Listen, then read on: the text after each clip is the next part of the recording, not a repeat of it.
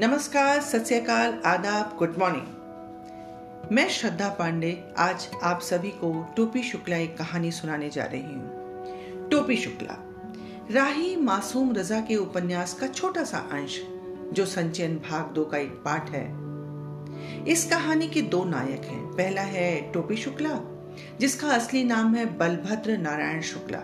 उसके पिता एक जाने माने आयुर्वेदिक डॉक्टर हैं और दूसरा है टोपी का मित्र इफ़न जिसका नाम है सैयद जरगाम मुर्तजा। पर कहानी में बलभद्र नारायण शुक्ला को हर जगह टोपी शुक्ला और सैयद जरगाम मुर्तजा को इफ़न कहा गया है। इफ़न इस कहानी में प्रत्यक्ष रूप से बस आधी दूरी तक ही दिखाई पड़ता है, लेकिन उसकी चर्चा पूरी कहानी में होती रहती है। इसलिए इस कहानी में इफ़न और टोपी शुक्ला दोनों प्रमुख पात्र कहे जा सकते हैं। लेखक कहते हैं कि टोपी के बिना इफ़न और इफ़न के बिना टोपी न केवल अधूरे हैं, बल्कि बेमानी है। दोनों को दो तरह की घरेलू परंपराएँ मिली हैं। इन दोनों की जीवन के बारे में अलग अलग सोच है। फिर भी इफ़न टोपी की कहानी का अटूट हिस्सा है। इफ़न के दादा और परदादा प्रसिद्ध मौलवी थे। मरने से पहले उन्होंने वसीयत लिखी थी कि जब वे मर जाएँ तो उनकी लाश करबला ले जाई जाए। उस खानदान में जो पहला हिंदुस्तानी बच्चा पैदा हुआ, वही इस कहानी का पात्र है और जिसका नाम है इफ़न यहाँ ये बता देना उचित होगा कि इफ़न के पिता सैयद मुर्तजा हुसैन कलेक्टर थे। उनकी चर्चा आगे भी ज़रूर होगी। इफ़न की दादी जिनसे टोपी बहुत प्यार करता था, वे नमाजी बीबी थी। नमाज़ रोज़े की पाबंद।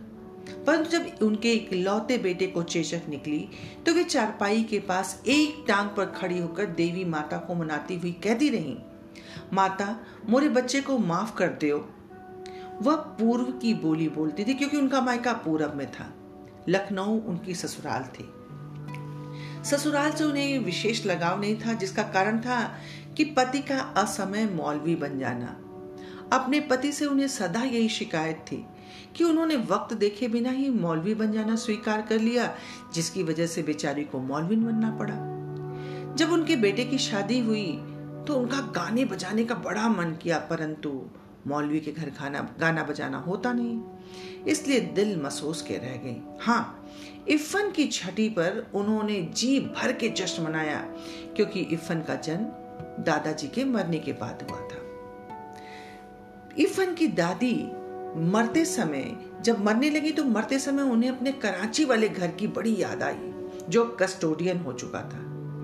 पाठ में इस एक वाक्य से पता चलता है कि इफ़न की दादी पाकिस्तान से बंटवारे के समय हिंदुस्तान आई होंगी।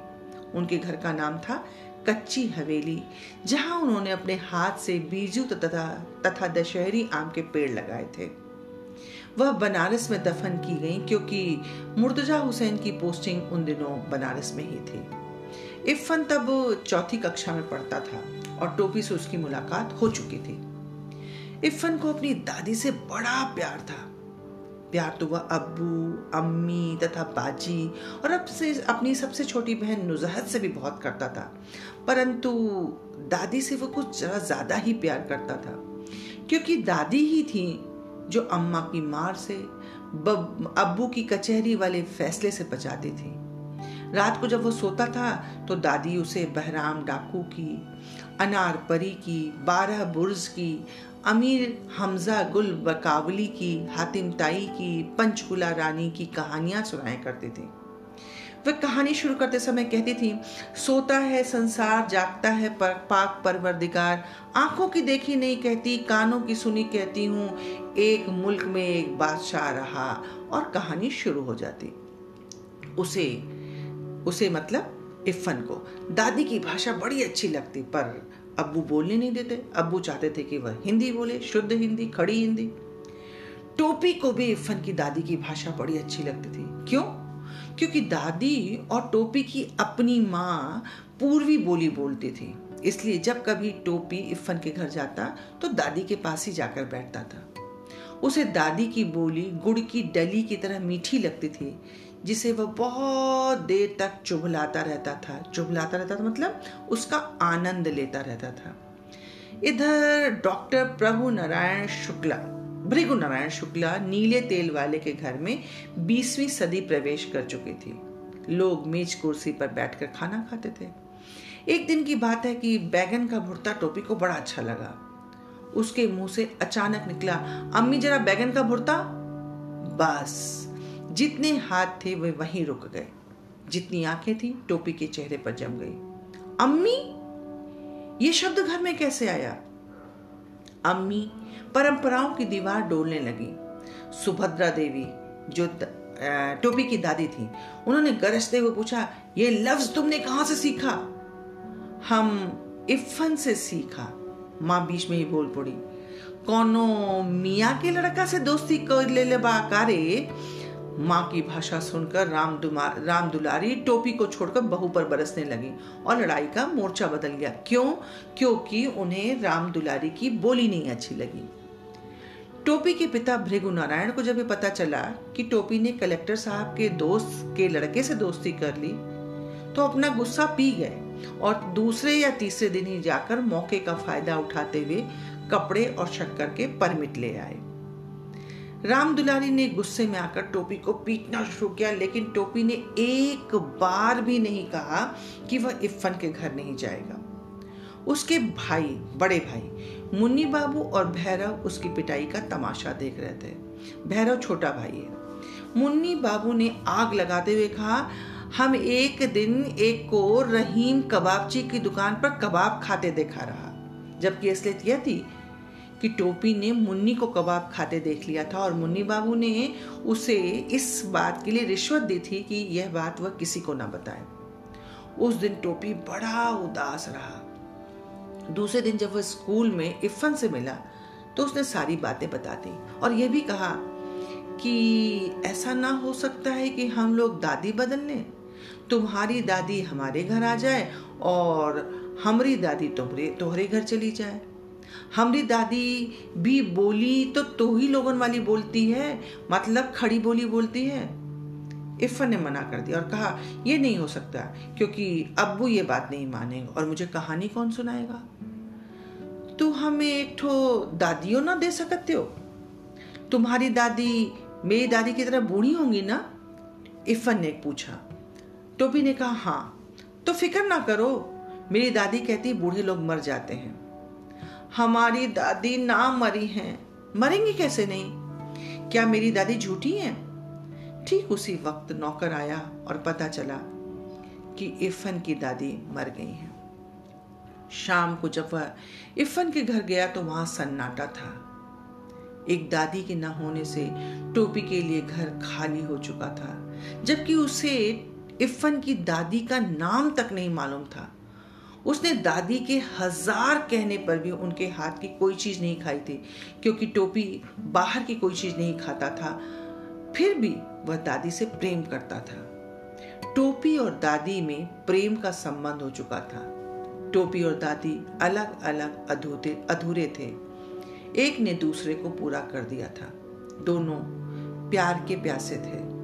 दोनों अपने घर में अजनबी थे।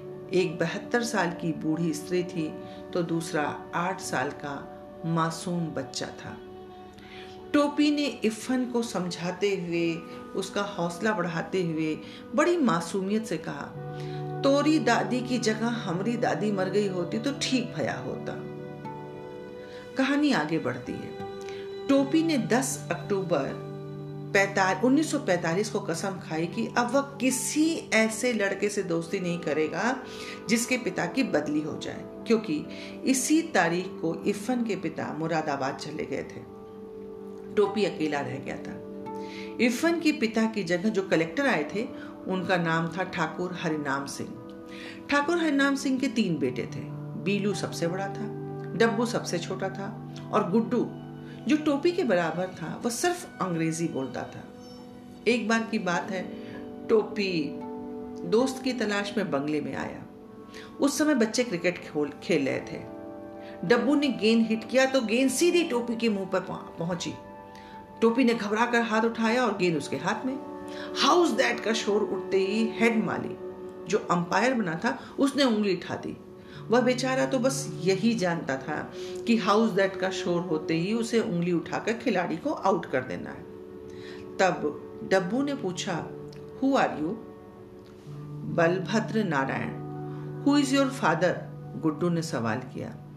भृगु नारायण, बीलू ने अंपायर को आवाज़ देकर पूछा इज़ एनी ऑफ़ आर चपरासीज शहर के मशहूर डॉक्टर हैं। But he look so clumsy बीलू ने बोला बातों ही बातों में टोपी और उन बच्चों में लड़ाई होने लगी। इसी बीच डब्बू ने एल्शिशियन सुष्कार दिया। तो बेचारा टोपी के पेट में सात सुइयाँ लगी तो टोपी के होश ठिकाने आ गए। फिर उसने कलेक्टर साहब के बंगले की तरफ़ रुख भी नहीं किया। अब टोपी अकेला अलग थलग बूढ़ी नौकरानी सीता के आंचल की छाया में चला गया। टोपी जब दसवीं कक्षा में था, तब मुन्नी बाबू तथा भैरव के लिए एक नया कोट आया। तो टोपी को मुन्नी बाबू का ही एक नया कोट मिला, लेकिन ये बात टोपी को पसंद नहीं आई कि उसे उतरन मिले। इसलिए उसने वह कोट नौकरानी के बच्चे को दे दिया। इस बात को लेकर घर में कलह मचा। उसकी पिटाई भी हुई। दसवीं में बेचारा वो दो बार फेल हो चुका, देर, दो बार फेल होकर के ही पहुँच पाया था। ऐसा नहीं कि वो बुद्धू था, लेकिन जब वो पढ़ने बैठता था तो मुन्नी बाबू को कोई ना कोई काम याद आ जाता। या राम दुलारी, कोई ऐसी चीज़ उन्हें मंगवानी पड़ जाती जो नौकरों से नहीं मंगवाई जा सकती थी। या कई बार भैरव उसकी कॉपियों के हवाई जहाज़ बनाकर उड़ा देता उड़ा देता था। दूसरे साल उसे टाइफाइड हो गया। तीसरे साल में वह थर्ड डिवीज़न में पास हो पाया। बात दरअसल ये है कि उन्नीस सौ उनचास में जब वह पहली बार फेल हुआ तो उसके साथी आगे निकल गए। पीछे वाले बच्चों के साथ एक ही दर्जे में बैठना कोई आसान काम नहीं है। वह अपने दसवीं के दोस्तों के साथ मिलता, उन्हीं के साथ खेलता। उस पर सितम यह कि जब मास्टर जी को कमज़ोर बच्चों की मिसाल देनी होती तो कहते, क्या मतलब है? बलभद्र की तरह, इसी तरह क्लास में टिके रहना है क्या? ये सुनकर सारे बच्चे हंसने लग जाते और वह बेचारा शर्मा जाता। दूसरे साल फेल होने के कारण वह अपनी कक्षा में अच्छा खासा बड़ा दिखाई देने लगा और अकेला रहने लगा। वह घर और स्कूल दोनों ही जगह अकेला हो गया। न घर में कोई उसका ख्याल करता, न स्कूल में मास्टर नोटिस करते। जब वो कुछ जवाब देने के लिए हाथ उठाता तो मास्टर जी ये कह देते, दो बरस से यही किताब पढ़ रहे हो ना? तुम्हें तो सारे जवाब जवानी याद हो गए होंगे। इन बच्चों को अगले साल हाई स्कूल का इम्तहान देना है। तुमसे मैं बाद में पूछ लूँगा। एक दिन, वहीद ने कहा, बलभद्र, अबे तू हम लोगन के बीच में का घुसता है? आठ बार क्लास वाले बच्चों से दोस्ती कर। हम तो आगे निकल जाएँगे, वही तेरे साथ अगले साल काम आएँगे।